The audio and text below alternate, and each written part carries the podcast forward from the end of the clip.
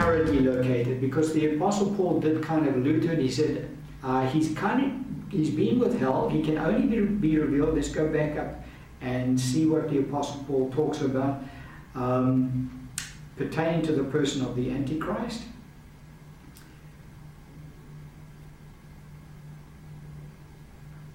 Verse um, 2 Thessalonians 2, verse 7 says, For the mystery of the lawless one is already at work. Only he who now restrains will do so until he's taken out of the way, and then the lawless one will be revealed.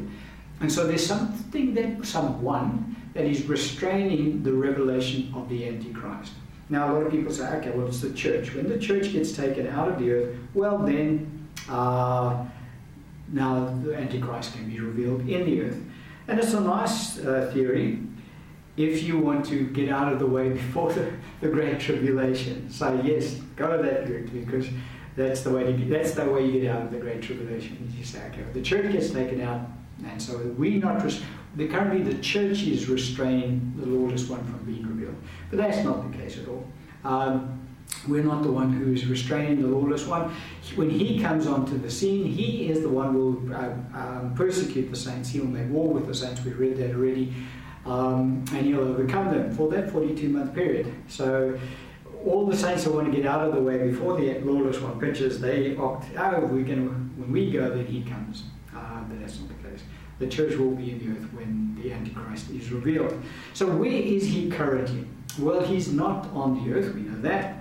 Um, Revelation 17:8 says, The beast that you saw was and is not, and will ascend from where? Out of the bottomless pit, and go to perdition. And those who dwell on the earth will marvel, whose names are not written in the book of life from the foundation of the world, when they see the beast that was and is not and yet is. And so we see very clearly this person of the Antichrist does exist. He's already, um, he is in in existence already. For the scripture says, He was, He is not, and yet is. Where is He? He will ascend out of the bottomless pit. So he's currently being held in the bottomless pit. That's where he's being restrained by an angelic being. The, the angel has the keys to the bottomless pit. Won't let him out because God says no, he stays down there. And so he's, he's currently in existence. He's down there He's not a man walking around uh, the Pope, and he, he, he's a very powerful being. We're going to have a look at, at, at, at what his powers are. He's not a normal man because he's been held in the bottomless pit. What, the bottomless pit is just another term for Hades, Sheol, uh, the abyss, outer darkness. There's all these terms that are given to this place called the bottomless pit as well. And the Antichrist is being held there currently. Now, the reason he's been held there currently is because, as I say, he's a very powerful being. And he, that's where he's going to come from. So when the, the, the, angel who has the key to the bottomless pit unlocks that and allows him out, well, that's when he will be revealed into the earth. So it's got nothing to do with the church. Uh, he comes out onto the earth while the church is on the earth. So how did he get there? How did this person of the Antichrist land up in the bottomless pit? Because he's been there for thousands and thousands of years already. He's alive, he's not well, he's in pretty much a place of, of torment. Um, he's waiting his time when God will allow him into the earth. But how did he get down there? And where did he come from? Well, now we're going have to go and look at the person of the Antichrist. Because again, uh, as I said, he's a very powerful being. Genesis chapter 6, verse 1 and 2 says, Now it came to pass when men began to multiply on the face of the earth and daughters were born to them. That the sons of God saw that the daughters of men, that they were beautiful, and they took wives for themselves of all whom they chose. Verse 4. There were giants in, on the earth in those days, and also afterward, when the sons of God came into the daughters of men, and they bore children to them. Those were the mighty men who were old men of renown. And so we have an incident that occurred prior to the flood. In fact, just prior to the flood. Noah, the flood of Noah. Well, it wasn't Noah's flood, but the, the time of Noah, that flood occurred. And God destroyed everybody on the earth, except obviously the, Noah and his family. But just prior to that, what had happened is that the sons of God in this passage of Scripture is referring to angels. Angels out of Satan's realm, not God's angels. Well, they used to be God's angels, they then became um, anti God, when they uh, rebelled against God with Satan. Um, and the daughters of men here is talking about women. Now, what had happened is that you, we had these grouping of angels. We don't know who they are. God obviously does. Uh, how many they are, we don't. The Jewish um, tradition does kind of discuss it to some degree, but we don't uh, give any uh, credence to that because we just look at what the scripture says on the subject. But anyway, we have these angels. Now, these angels rebelled even against Satan and his, his authority because Satan didn't sanction what these angels did. Had Satan sanctioned that, God would have held him accountable and he would have been able to be dealt with as well. Uh, these angels rebelled even against Satan's authority. They decided to come down to the, to the earth and have uh, intercourse with women, with men, uh, the daughters of men. From that uh, came um, offspring. And the offspring would then be part angel, part man, hybrid beings. And the Bible talks about the giants in the earth afterwards, when these, the sons of God came into the daughters of men and they bore children to them. These were mighty men involved. One of the, the, the things we can see in mythology, Greek mythology specifically, is that's where this, this Zeus, uh, you know, the, the Greek gods come from that are part men, part God. Um, all of these Greek mythology uh, people come out of that it, because this is what happened. These angels came down to the earth. They uh, had intercourse with a woman. They, the woman bore offspring to them, and God had to judge them because you know, we need to understand. Angels are immortal. They cannot be killed. Even God Himself cannot kill an angel because He made them immortal. Immortal means exactly that. They cannot die. And so they will all be cast into the lake of fire and brimstone alive because God can't kill them. So they will remain there um, in torment alive. Um, and so their offspring also become immortal because they're part angel, part, part man. And so they can't be killed. Now, the Antichrist and the false prophet. Now, we don't know how, how many children these angels spawned when they came to the earth at that time. But what we do know is God then judged them and he put them all in the bottomless pit and he locked them up. Jude speaks about it. Peter kind of speaks about it as well, but Jude is more descriptive in, about this incident.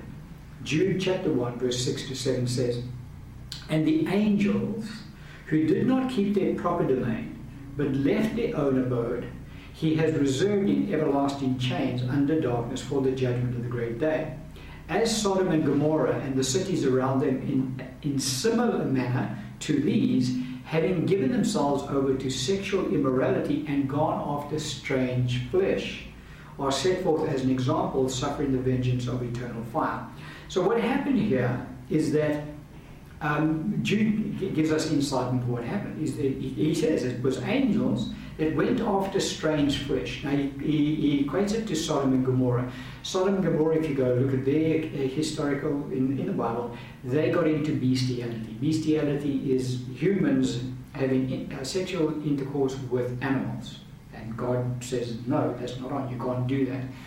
And so God judged Sodom and Gomorrah. But what happened here is you had angels having sexual intercourse with humans, going after strange flesh. And so they left their proper domain, the angelic realm, and they came down, they left their own abode, and they came down and they did this uh, act of treason, kind of, and an abomination in God's eyes. And what God then did was He judged them. And so He took those angels and He cast them into the, the bottomless pit um, and they are in everlasting chains of darkness, waiting for their judgment. Now, he took those angels and he did that, but he also took their offspring. And the offspring of the offspring, we have the Antichrist and the false prophet. Now, I don't know what the offspring's names are there, uh, but that's how we know them to be. And so those two individuals are with those angels in the bottomless pit, being held in chains of darkness currently. When the time is right, God will then let the Antichrist out and the false prophet out. Now, they are part angel, part man. They cannot die. And if you go look at the judgment that they incur when God deals with them, they are, the, are cast alive into the lake of fire and brimstone. Now, the reason they're cast alive, and they're the first two, by the way, that are cast into that lake. The reason they're cast in alive is because they're immortal. They cannot die. And so God can't kill them. Um, and so they also will be cast into the lake of fire and brimstone. So that's one of the reasons why God had to remove them from the earth and, and lock them up in the bottomless pit. Because had God left them on the earth, they would still be here today. Because they're immortal, they cannot die. And so everybody on the earth would say, okay, these two individuals are different. because they've been here for thousands and thousands of years and they just don't die. And uh, God can't allow that to happen. And so that kind of just gives us some insight as to who these two individuals are the Antichrist and the false prophet. We're not really t- dealing with the false prophet today, we're looking at the person of the Antichrist. And so the Antichrist will begin his reign by coming into the earth and said the fourth kingdom will already be in place, but he will now take over the reign of the fourth kingdom. Daniel 8, 23 and 25 talks about it to some in, to, in some uh, point. Scripture says, and in the latter time of their kingdom, now he's referring to the fourth kingdom, when the transgressors have reached their fullness, a king shall arise, having fierce features, who understands sinister schemes. His power shall be mighty, but not by his own power. He shall destroy fearfully and shall prosper and thrive. He shall destroy the mighty and also the holy people.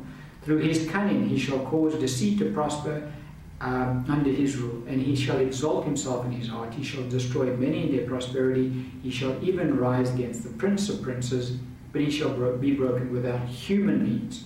That's because our Lord Jesus himself will deal with the Antichrist when he returns.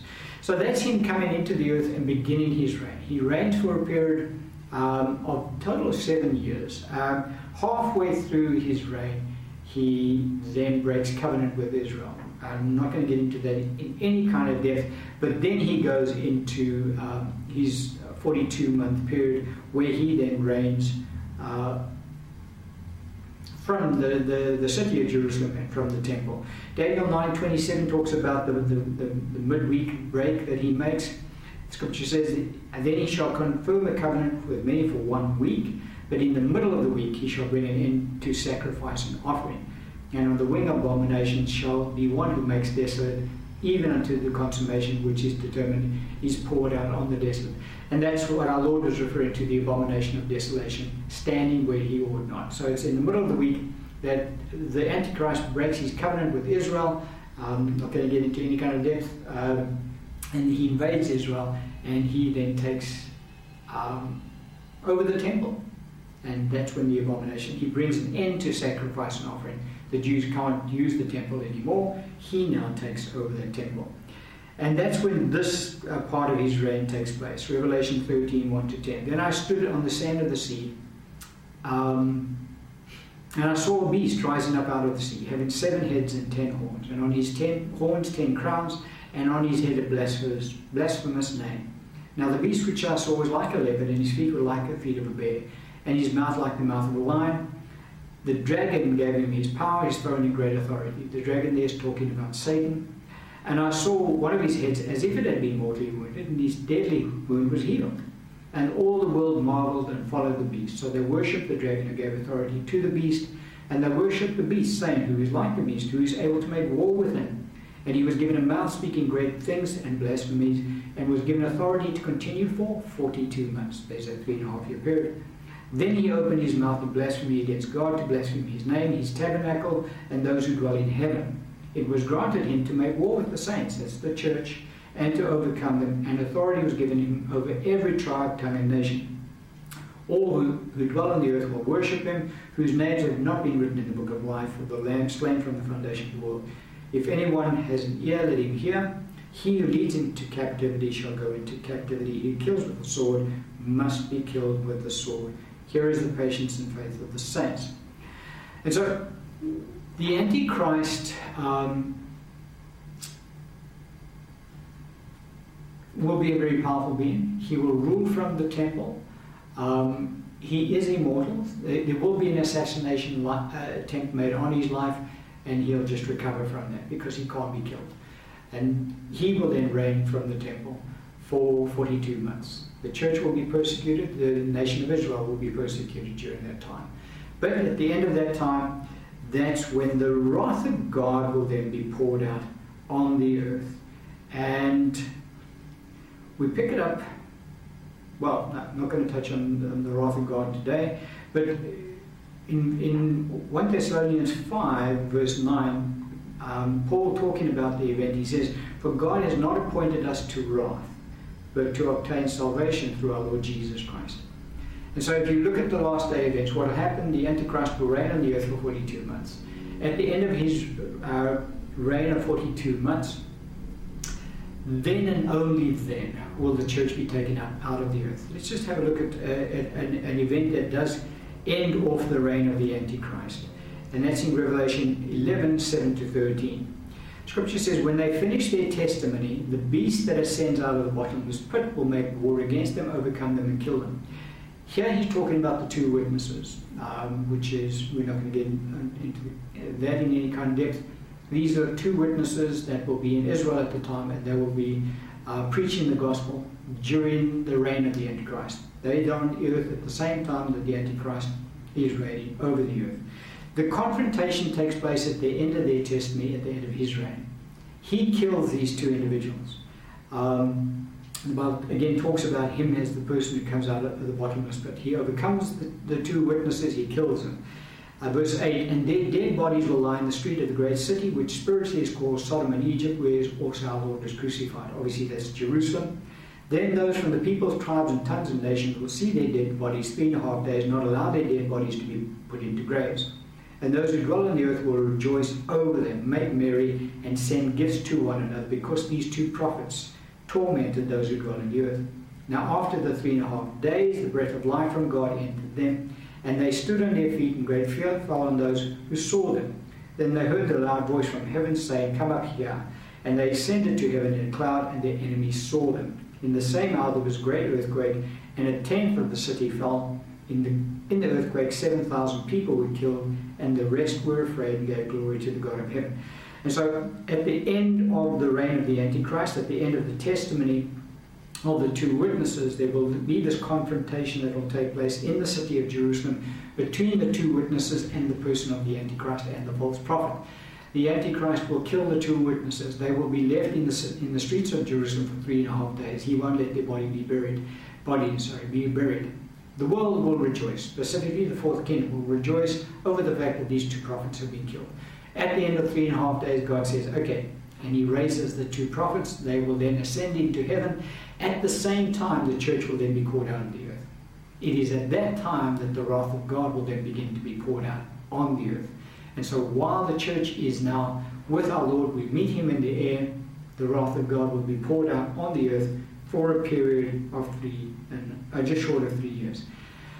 But we're not going to get into that in any kind of depth today. That then leads to the point of the first resurrection. So the first resurrection takes place after the temple has been built, after the lawless one has been made uh, known in the earth, and begins his reign on the earth for 42 months. At the end of that period, the two witnesses will be killed by the Antichrist. When God raises them from the dead, at the same time the church will then be taken out of the earth. And it's at that time that the wrath of God will be poured out on the earth. But the first resurrection takes place at the end of the reign of the Antichrist, at the coming of our Lord Jesus Christ. Our Lord does not come to the earth straight away. He meets us in the air. We meet with him, should we say, and we enter into judgment with the Lord. The church will then enter into her marriage with the, the Lamb. Uh, the marriage supper of the Lamb will take place in heaven. And it is only after that that the church will then return to the earth with her bridegroom, our Lord Jesus Christ, to reign on the earth for a thousand years. But that is the events that lead up to the first resurrection. We're going to end the teaching